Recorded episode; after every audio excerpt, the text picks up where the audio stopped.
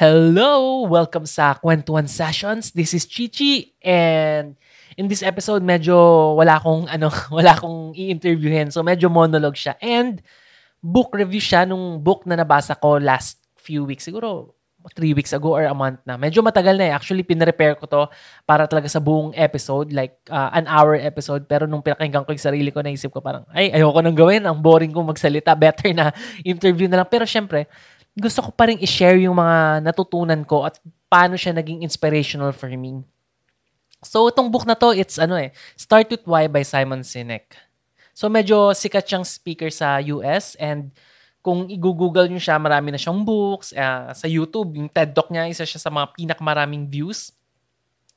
Uh, tong book na to, naging inspirational siya for me kasi binigyan niya ako ng guide on what to do, lalo na sa decision making.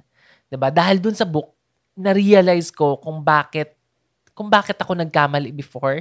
Pinakita niya sa akin yung mga mistakes na nagawa ko before sa company namin.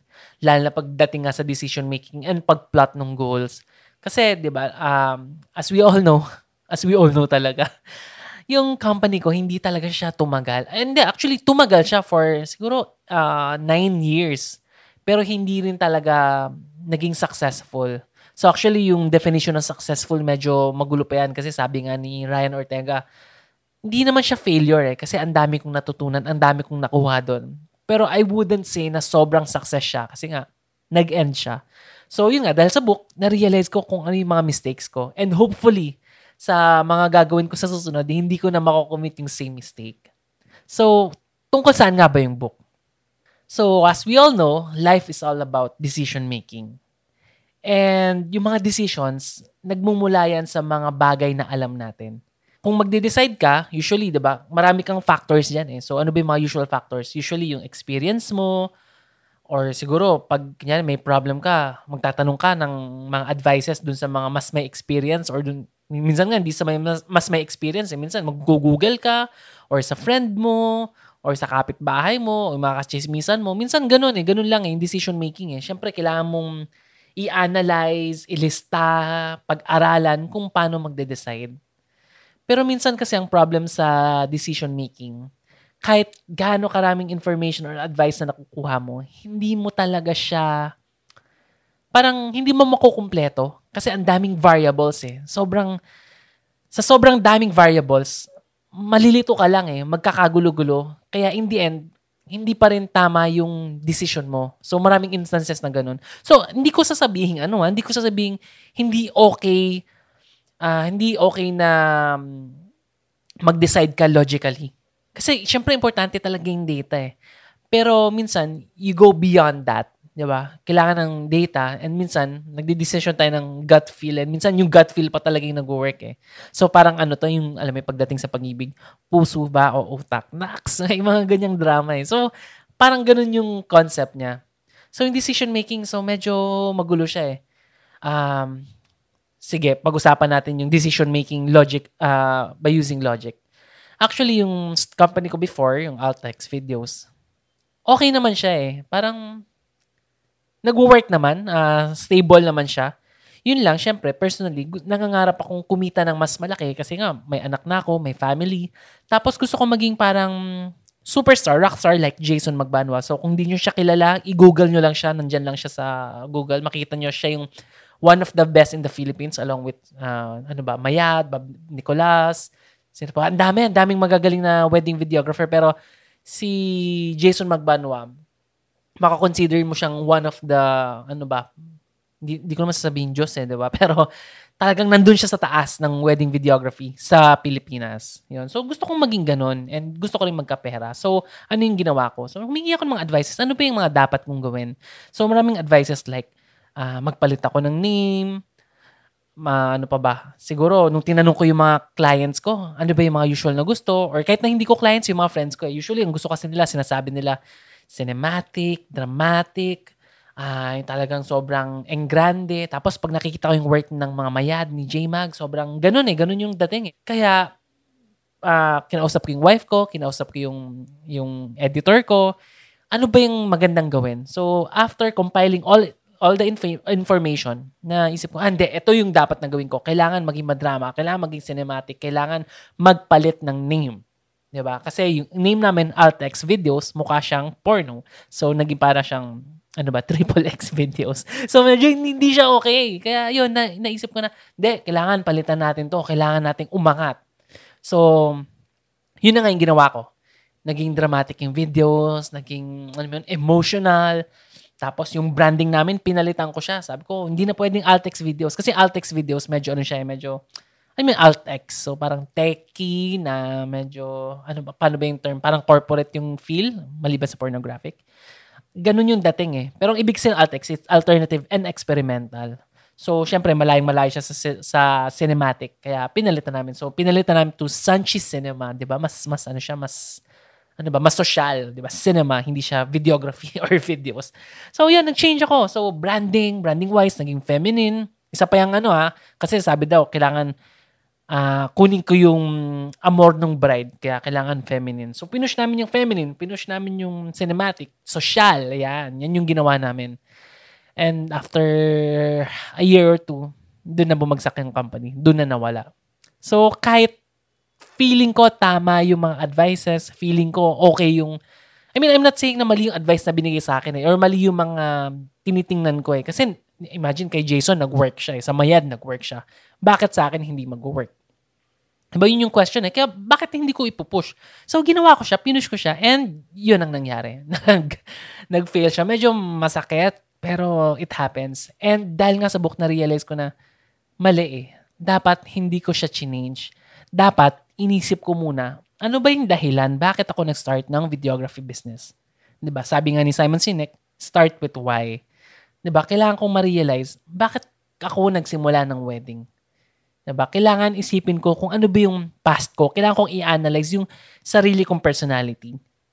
And ngayon, pag look, I mean looking back, tinitingnan ko yung personality ko, nakikita ko na ano ko eh, mas gusto ko ng makulit. Siguro dahil lalaki ako. Gusto ko ng makulit, gusto ko ng masaya, gusto ko ng mga alam mo yung mga special effects, special effects. Pero hindi ko ginawa 'yon eh. Kasi ang goal ko magkapera, sumikat, kaya yon yun ang nangyari. So, hindi nagkaroon ng parang imbalance between my why and my what. So, yun yung actually yung halos yung buong book ni Simon Sinek, it's about yun nga, yung why, how, and what. So, sabi niya, you should start with why. Then from why, yun yung magiging basehan ng how mo. So, yung how, yung paano mo gagawin yung why mo. Tapos yung what, yun yung product mo, yun yung result. Yun yung something na binebenta mo or yung service. So, dun sa nangyari sa wedding videography business namin, yung what ko nag-change. Nag-change to, yun nga, something dramatic, uh, something cinematic, social, pang babae.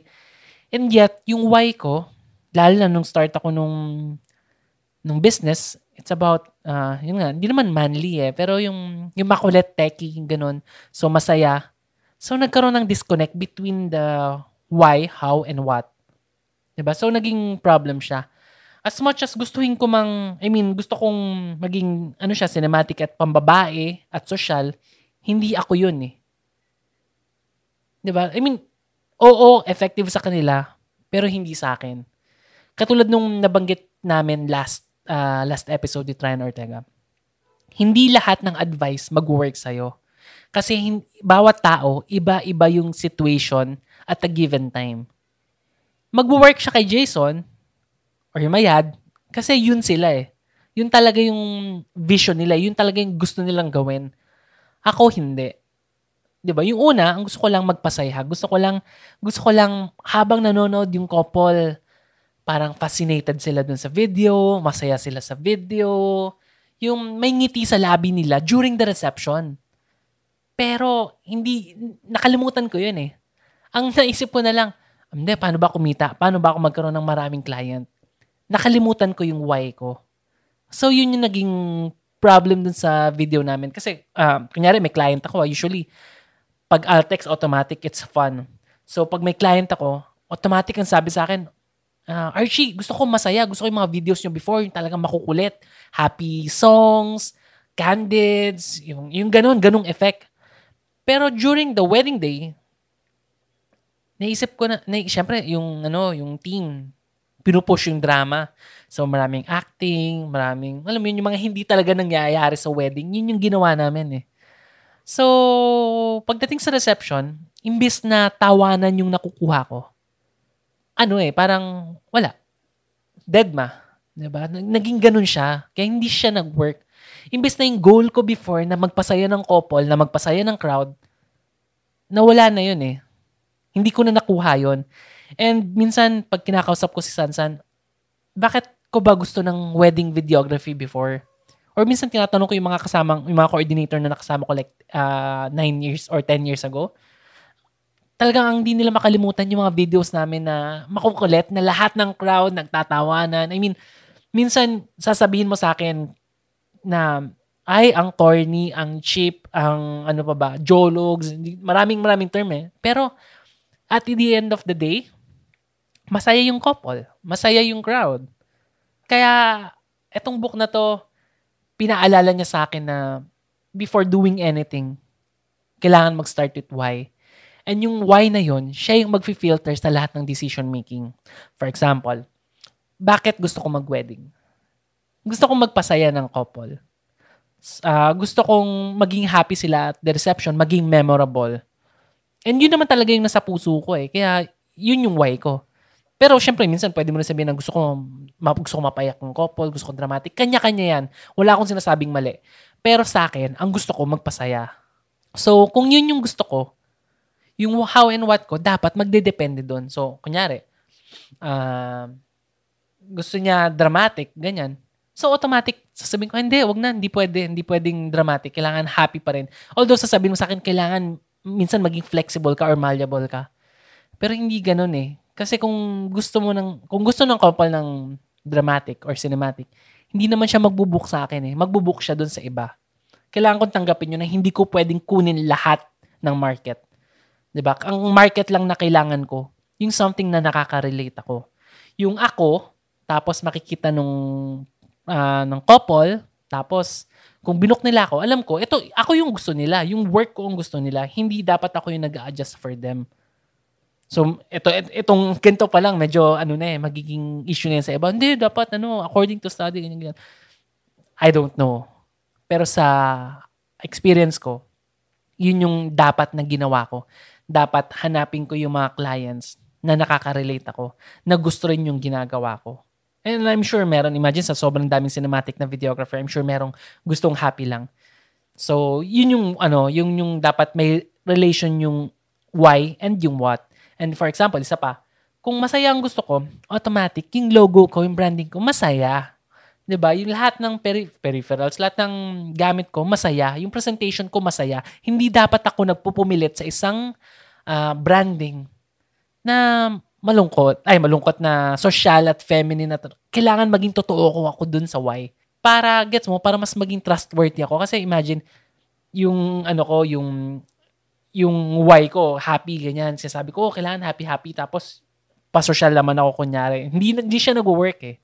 'di ba? Kaya kailangan, yun nga, may ano siya, may connect between uh, why, how, and what. But syempre, I have to warn you na as much as uh, as much as I believe dun sa concept ng why, maraming hindi naniniwala because of various factors. Kasi sabi nila minsan, sa umpisa daw clear yung why mo, sobrang passionate ka pa, pero in the end, mawawala daw yung passion na yun and dun magfa-falter ka na.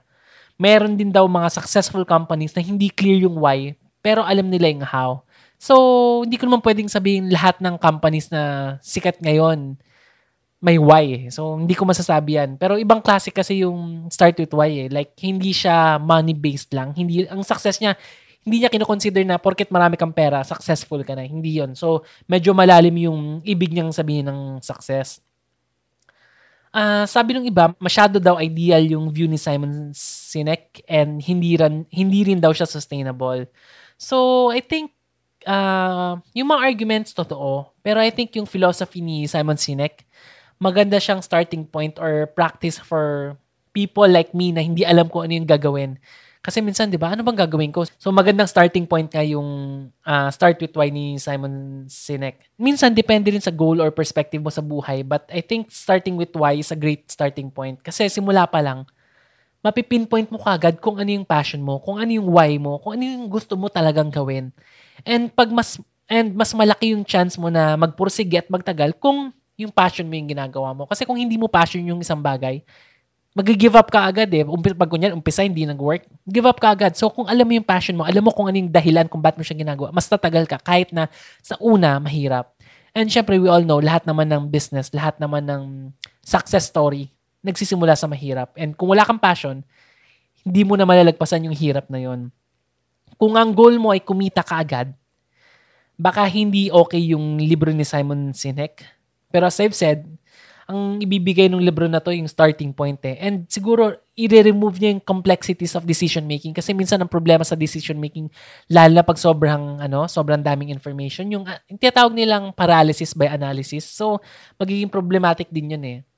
Yung book na to, hindi niya sasabihin kung paano kaya yaman, pero ang sasabihin niya or ang gagawin niya, bibigyan kanya ng compass to have a more fulfilling life. Yan. So, to know more about Simon Sinek, basahin nyo lang yung book. Madami kayong makukuha or summary lang sa internet. Pero better talaga kung babasahin nyo yung book.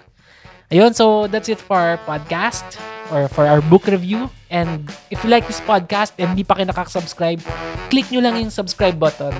You can send us a message via Twitter and Facebook. Uh, it's facebook.com, Kwentuhan Sessions. And what's up Chichi for Twitter, it's W-A-Z-Z-U-P-C-H-I-C-H-I. Meron din sa Instagram, it's Kwentuhan Sessions. If you think na helpful yung podcast nito, please share it to your friends and baka makatulong din sa kanila. And syempre, di ba, bigyan nyo rin ako ng konting comment para malaman ko kung ano yung nasa utak nyo. So, thank you again for listening and see you sa next episode. Bye!